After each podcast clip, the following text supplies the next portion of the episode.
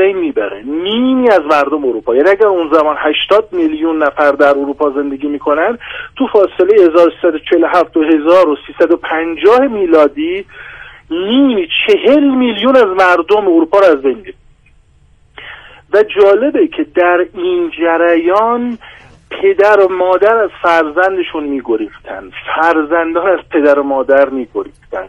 و همه این یا مثلا شما می‌بینید ما یه زلزله داریم در لیسبون در عرض چند ثانیه 250 هزار نفر از دنیا میرن. ببینید عالم عالمی نیست که درون. الان شما ببینید از اون سه سال از این تاونی که می‌گفته میشه و تو ایران هم خیلی ها کشته میشن در جهان اسلام هم خیلی از این تاون خیارکی کشته میشن. اصلا کرونا شوخی در مقابل اون اتفاق. یعنی شما ببینید طبق برآوردهایی که کردن از چین جالب اون موقع از چین شروع میشه. از چین تا این سوی دنیا بیش از 110 میلیون نفر از دنیا میرن. و جالبه این جریان تمام میشه. یعنی تا پایان قرن چهارده چهارده هم این اتفاق تمام میشه و میره. می‌خواستم فقط یه مثال بزنم که بگم این عالمی که ویژگیاش به قول بودا اینه که ثبات نداره. همینطوره. این هم خبر خوبیه هم خبر بدی. این خبر خوبه به این معنا که اگه شما در شرایط بدی هستید میتو انما العسر بله. اما اگه در شرایط خوبی هستید نباید فکر کنید این شرایط خوب همیشگی به قول صاحب تبریزی میگو لنگر از قافله ریگ روان میجویی ای از زندگی امید ثبات هست تو را. تو انگار اومدی لنگرت انداختی توی چیز. ای از این عالم نباید توقع ثبات داشت. حافظ به خودش تسلی می‌داد. میگو حافظا چون حافظ چون سر آمد دولت شبهای وست بگذرد ایام هجران نیز هم. خب ببین ما من می‌خوام فقط اینو ببخشید. یه نکته رو بگم. می‌خوام به شما اینو بگم. این عالمی که خداوند آفریده این متضادان دائم توش در حال رفت آمد هستند بعدم ببینید این چیزی که این دوست فرمودن پس مشیت رو شما پس مشیت رو در تضاد می‌بینید؟ نه من معتقدم مثلا خود این که این عالم عالم تضادی یعنی مشیت خود مثلا این که عالم دنیا متضاد مولوی می‌گفت که جان من یک دم بخوان فهرست طب نار علت نگه کن ملتهی. میگو یه لحظه به فهرست بیماری ها نگاه, نگاه کن بدونی خداوند چه عامل هایی رو برای خارج کردن تو از این عالم قرار داده. درسته. این اصلا مشیت الهی در قالب این و این نکته ای که مهمه اینه که ما تو این تضادها شکل می‌گیریم و این عالم عالم تضاد به قول حافظ گفت گر تو نمیپسندی تغییر به را این عالم اینگونه ساخته شده و دائم هم در واقع این اتفاقات داره پشت سر همدیگه میفته و خوبی و خوشی این جهان نه همه خوبی خوشی هاش ماندگاره نه اون. و اون چیزی که توی قرآن هم داریم که به حضرت علی هم که گفتن آقا حکمت چیه؟ گوی این آیه قرآنیه. لکی لا تعفو ولا ما ولا تفرحو به ما آتاکم. از آن چیزی که از دستتون میره ناراحت نشید. از اون چیزی هم که به دستتون میاد خوشحال نشید. یعنی اون این عالم ویژگیش این هست. حالا اینی که در مشیت خداوند بله مشیت خداوند هست و هر کسی هم مواجه خودشو داره. متناسب با همون نکته گفتم قصه و استعاره خودش می‌تونه بگه در بلا هم میچشم لذات او مات, او یا مات او یا مات, او. می‌تونه هم بگه که ما ما موجوداتی هستیم به این عالم پرتاب شدیم که زجر بکشیم. این بس این مواجه این واقعیت به نحو وحشتناکی همیشه ساکته. این تفسیر و قصه که ما روش می‌ذاریم مهمه. بله متشکرم و می‌تونیم زج بکشیم و می‌تونیم حال کنیم. کاملا. بعد ببینیم که در این زدان کدام یک رو می‌توانیم در حقیقت بر بگیریم. می‌گفت که امشب که بودا بود شد در پیچ و تا به هر نفس کام دلم نابود شد. اگر جایی بودندگی پیش بیاید در پی آن نابودی خواهد بود و اگر نابودی به وجود بیاید بودندگی در پس آن به وجود خواهد آمد. آقای دکتر میری جنابالی در مورد این سوال نظرتون چیه؟ بله این سوال به نظر من سوال خوبیه ولی اگر بخوایم این سوال و پرسش رو در قالب تئولوژیک و الهیاتی طرح بکنیم و حلش کنیم فکر کنم ما نیازمند بحث های درازدامنی خواهیم شد و حقیقتا برمیگرده آره کوتاه بفهمید دکتر آره اگر بخوایم از این منظر نگاه کنیم که اساسا این اتفاقی که الان برای بشریت افتاده این چیز واقعا بدیه. بعد از کدوم منظر بده؟ بعد بد و خوب از کدوم منظر ما تمیز میدیم؟ بعدم تازه مگه این هستی که ما میگیم این هستی فقط تقلیل پیدا می‌کنه به انسان و بعد انسان هم تقلیل پیدا می‌کنه به یک نوع مواجهه با طبیعت به مسابقه یک ابزاری برای این انسان تقریبا حدود 300 400 سال پیش از این در هیچ کدوم از تمدن ها حتی تمدن اروپایی هم ما اینو نداشتیم بله. که طبیعت ابزار دست انسان باشه و اون رو به مسابه همونجور که فرانسیس بیکر میگه به مسابه یه منبعی ببینه که هر جوری شده اینو باید استخراج بکنه تبدیل به ثروتش بکنه. اتفاقا در این شاید پنجاه سال اخیر بحث های زیادی شده که این صنعتی شدن جهان شاید در حدود اگر ده هزار سال بیس هزار سال صد هزار سال بگیم مثلا میگم گل چی میگن گازهای گلخانه ای شاید یه درصد بوده مثلا قدرت تقریب انسان در این کره خاکی یه درصد بوده این دیویس سال به اندازه دو هزار برابر اون مثلا صد هزار سال بوده بله. زده یعنی نابود کرده خب. و اتفاقا تحلیلی که امروز هست میگن همین دو سه ماهی که اتفاق افتاده کل طبیعت داره نفس می‌کشه. برگشتیم به سال 1990 90 داره نفس می‌کشه.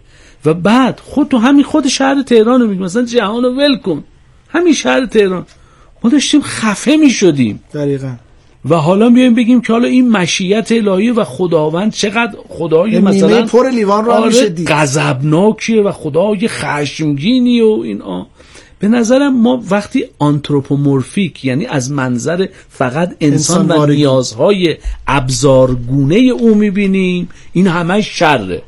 ولی اگر از نگاه متعالی و از یک نگاه هولیستیک از یک نگاه اینتگرال از یک نگاه همه جانبگر نگاه بکنیم جامع نگر نگاه بکنیم و انسان رو جدا از طبیعت نبینیم. چون جهانبینی مدرن انسان رو جدا از طبیعت و طبیعت رو مسابقه ابزار انسان می‌بینی یک نوع شیوارگی به طبیعت میده. بله. در حالی که در ادبیات ما و در ادبیات کل جهان پیشا مدرن اصلا انسان از طبیعت جدا نیست. انسان در درون طبیعته. انسان طبیعت شی نیست برای انسان. و اتفاقا طبیعت هوشمنده. طبیعت همون گونه که مولوی هم میگه همه چی جان داره. همه چی هوشمنده همه چی جان داره روح داره. ولی این فرض و این پیشفرض نطق آب و نطق خاک و نطق گل هست محسوس حواس اهل دل, دل. و این نوع پیشفرض به گونه ای به مسابه یک بنیان نظام جهانی قرار گرفته و اساسا کره زمین رو به مسابه یه ابزار می‌بینه که چی؟ در اون مثلا دو درصد آدم تمام ثروت جهان در دستش باشه. خب به نظر من اتفاقا اینو نباید بهش بگیم کرونا و با وحشت. باید بگیم کروناز یه نازی یه کرشمه ای آورده و تلاش کرده یه اکولیبریومی یک توازنی در این طبیعت ایجاد بکنه. فی نفسه من این چیز رو بد نمی‌دونم. ممکنه برای من یعنی فرد. بستگی به این داره که نیمه پر لیوان رو ببینیم یا نیمه خالی لیوان رو ببینیم؟ از کدوم منظرم داریم تفسیر می‌کنیم؟ چون ما با هر پدیده ای که روبرو میشیم دست به یک نوع تفسیر می‌زنیم. آقای دکتر زاره ابتدا صحبت از قصه کرد. و صحبت از استعاره ها کرد این رو از منظر پدیدارشناسی هم ما می‌تونیم بگیم. ما با پدیده ها با پدیدارها وقتی روبرو میشیم دست به یک نوع تفسیر هم می‌زنیم. ما داریم تفسیر حالا کدوم تفسیر؟ آیا تفسیر این, این تفسیر رو از این منظر بذاریم که خداوند خشم کرده بر انسان یا نه؟ اتفاقا داره یک توازنی در این طبیعت ایجاد می حالا بحث اینه. آیا این انسان بیدار میشه بعد از این واقعه و نوع و نسبت خودش رو با جهان طبیعت دیگری و کل مافیها یک نسبت غیر ابزاری قرار میده؟ اینو من بعید می‌دونم. یعنی با این پیشرفت تکنولوژیک و باز هم بیدار نمیشه. بعید می‌دونم. خیلی اصلا انسان اساسا دائما در قفلته یا به زبان همون حکمای خودمون انسان از مایه نسیان فراموشیه. مگر اینکه یک اونسی پیدا بکنه. از یک منظری اونس پیدا بکنه و بتواند در این جهان فضایی رو برای خودش به مسابه یک موجودی که در این هستی قرار گرفته و قرار نیست نسبتش نسبت ابزارگونه باشه. به اون معنا تقریبا در نظر بگیریم که اون فضا برای او رنگ دیگری پیدا بکنه. آقای دکتر زاده برنامه ما رو به پایان است. به عنوان سخن پایانی به این نکته فکر می‌کردم که چند روز پیش در کلیسای میلان در حقیقت یکی از موزیسین های بزرگ و خوانندگان بزرگ اپرا آندریا بوچلی با عنوان امید برای بشریت در کلیسای مرکزی میلان شروع به خواندن کرد و خواندن او در اقصانقات جهان شنیده شد. امروز اگر بخواهیم امید رو برای بشری که در لبه پرتگاه مرگ و دهشت فروخفته در این بیماری ترسیم بکنیم این امید رو در چند کلمه پایانی شما چگونه برای او ترسیم می‌کنید؟ من معتقدم اون سخنی که امیل سیوران می‌گفت می‌گفت نومیدی یا به قهرمانی می انجام یا به بی ارادگی. یعنی شما وقتی در مواجهه با موضع ناامیدی قرار می‌گیرید بایستی نشان بدید یا قهرمانید یک موجود بی اراده هستید. و اگر می‌خواید قهرمان باشید برای قهرمان بودن شما نیاز به فکر قهرمانانه عمل قهرمانانه و ابزارهای قهرمانانه دارید. و به نظر من بزرگترین چیزی که یک انسان رو تو این شرایط حفظ می‌کنه و حالش رو خوب می‌کنه فکرشه. حتی اگه در هر روز 20 ساعت هم تو جامعه باشه تو شرایط دشوار هم باشه وقتی اون فکر رو درست می‌کنه. تو همین بحث اخیری که داشتیم و آقای دکتر فرمودن ببینید مولوی حرفی می‌زنه میگه پس بد مطلق نباشد در جهان بد به نسبت باشد این را هم بدان. دقیقا. در زمانه هیچ زهر و قند نیست که یکی را پا دگر را بند نیست. مر یکی را پا دگر را پای بند مر یکی را زهر و بر دیگر چو قند. زهر مار و مار را باشد حیات نسبتش با آدمی باشد ممات. مرگ برای انسان اینجا وقتی که خودش رو مرکز هستی می‌گیره و دیگر موجودات رو به خودش داره تعریف ما کافیه بفهمیم که یک بخش کوچکی از این جهان هستیم و این بخش کوچک هم به قول اون رواقیون می‌گفتن شما وقتی نمی‌تونید بیرون رو درست کنید یعنی نمی‌توانید اون خارج از ذهن خودتون رو متناسب با ذهنیات خودتون کنید ذهن خودتون رو چنان کنید که با واقعیت منطبق بشه. یعنی ببینید ما ممکنه نتوانیم عالم خارج رو درست کنیم. اما باید بتوانیم عالم ذهن خودمون درست کنیم. اما مسئله سر اینه که عموم ماها سریع در مواجه اولین واکنشی که در مقابل مشکلات داریم انکار عصبانیت همون چیزی که تولستوی تو کتاب مرگ ایوان میگه. میگه وقتی ایوان فهمید داره میمیره اول شروع کرد انکار کردن دشنام دادن. اما در پایان پذیرفت و وقتی پذیرفت اونگاه به یه آرامشی رسید و تونست همه چیز ما بیش از هر چیزی در این دوران باید بپذیریم که ما همه واقعیت خارجی رو نمی‌تونیم تغییر بدیم و باید ذهنیات خودمون رو درست کنیم. ممنونم از حضور جناب عالی آقای دکتر زاره خیلی استفاده کردم. خوشا شیراز و وضع بیمثالش. امیدوارم که این بیماری زودتر رخت بر ببندد و جنابالی رو انشالله در استودیو داشته باشیم. به شنوندگان عزیزمون هم نوید این رو میدم که هفته آینده انشالله با همین موضوع یعنی کرونا و عرفان نگاه عارفانه به بیماری و به موقعیت کنونی خودمون با شما عزیزان گفتگو خواهیم کرد. از جنابالی آقای دکتر زاره خدافزی می‌کنم و جنابالی رو به خداوند منان میسپارم. سلامت و پاینده باشید. سلامت باشید. آقای دکتر میری جنابالی هم در دقایق خیلی کوتاه یکی دو دقیقه چون برنامه رو به پایان است بفرمایید که جنبندی شما در حوزه امید و فضایی که اکنون بشریت در اون هست چگونه است؟ یه نکته ای رو شاید خوب باشه اینجا بگم و اون اینه که در ادامه بحثی که آقای دکتر زاره هم داشتن اینه که ما واقعا اگر به این خداگاهی برسیم که ما مرکز عالم وجود نیستیم. ممکنه ما مرکز موجود عالم باشیم. اگر بتونیم این تمایز رو قائل بشیم که ما مرکز عالم وجود نیستیم ولی امکان این هست که ما مرکز موجود عالم باشیم.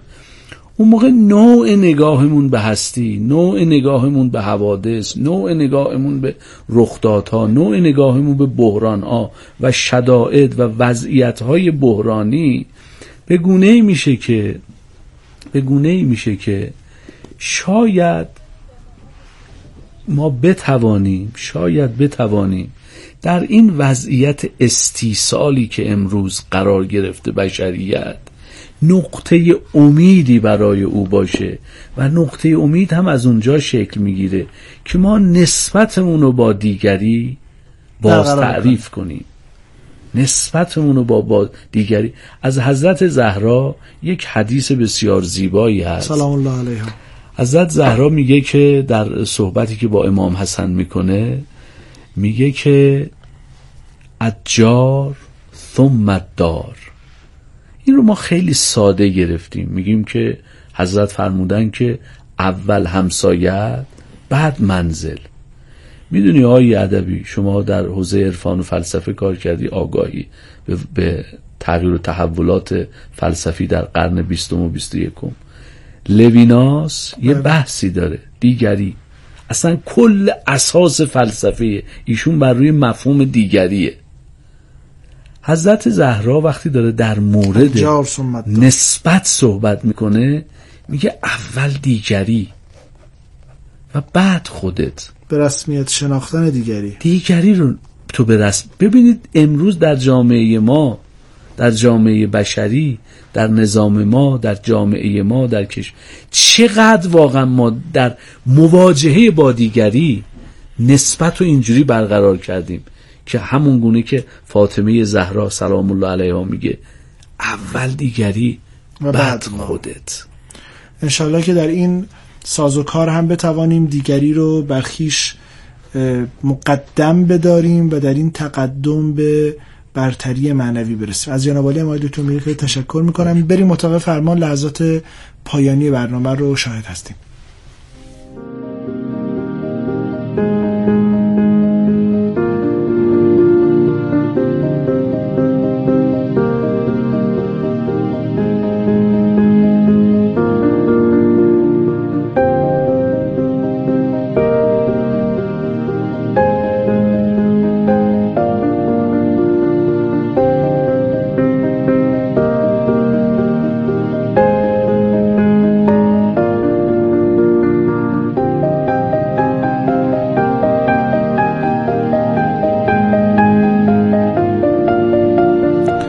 شکوفه های تقزل شکفته در جانم.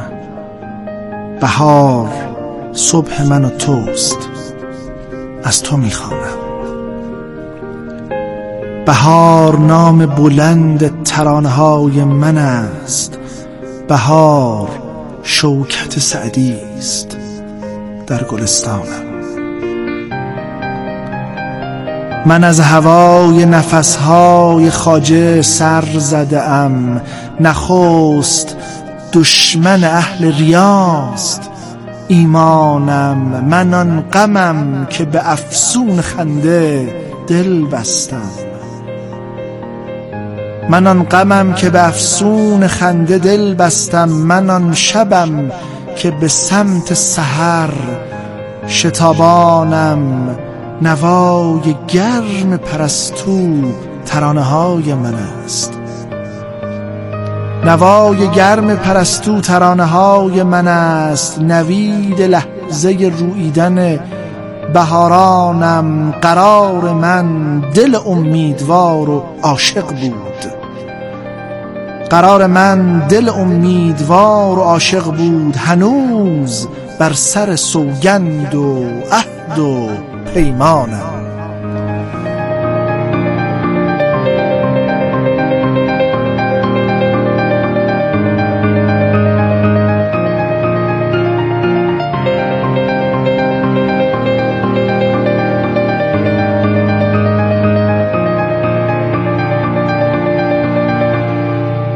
با امید به همدلی به هم پیوستگی و با امید بر تقدم دیگری بر خودمون تا هفته آینده و برنامه دیگه ای از سلسله برنامه های صوفیا خدا نگهدار.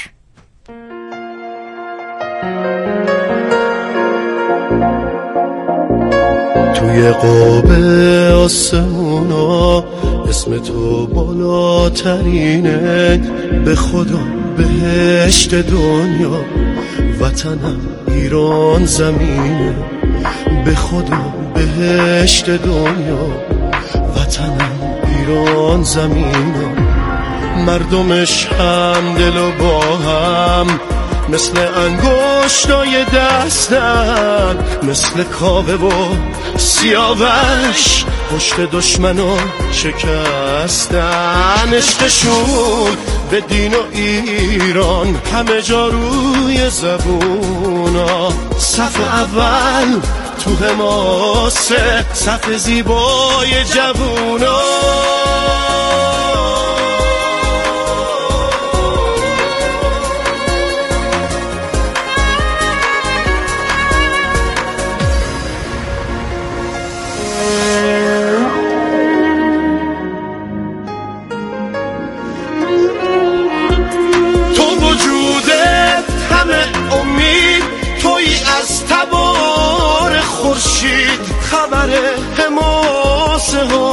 تو میشه از هر کسی پرسید. تو وجودت همه امید توی از تبار خورشید. خبر حماسه ها تو میشه از هر کسی پرسید. همتت همیشه بوده خار چشم دشمنامون. باشی ای هموطن من. زیر سایه خدامون تو وجودت همه امید توی از تبار خورشید. خبر حماسه ها تو میشه از هر کسی پرسید. تو وجودت همه امید توی از تبار خورشید خبر حماسه ها تو میشه از هر کسی پرسید. تو وجود همه امید توی از تبار خورشید خبر حماسه ها تو میشه از هر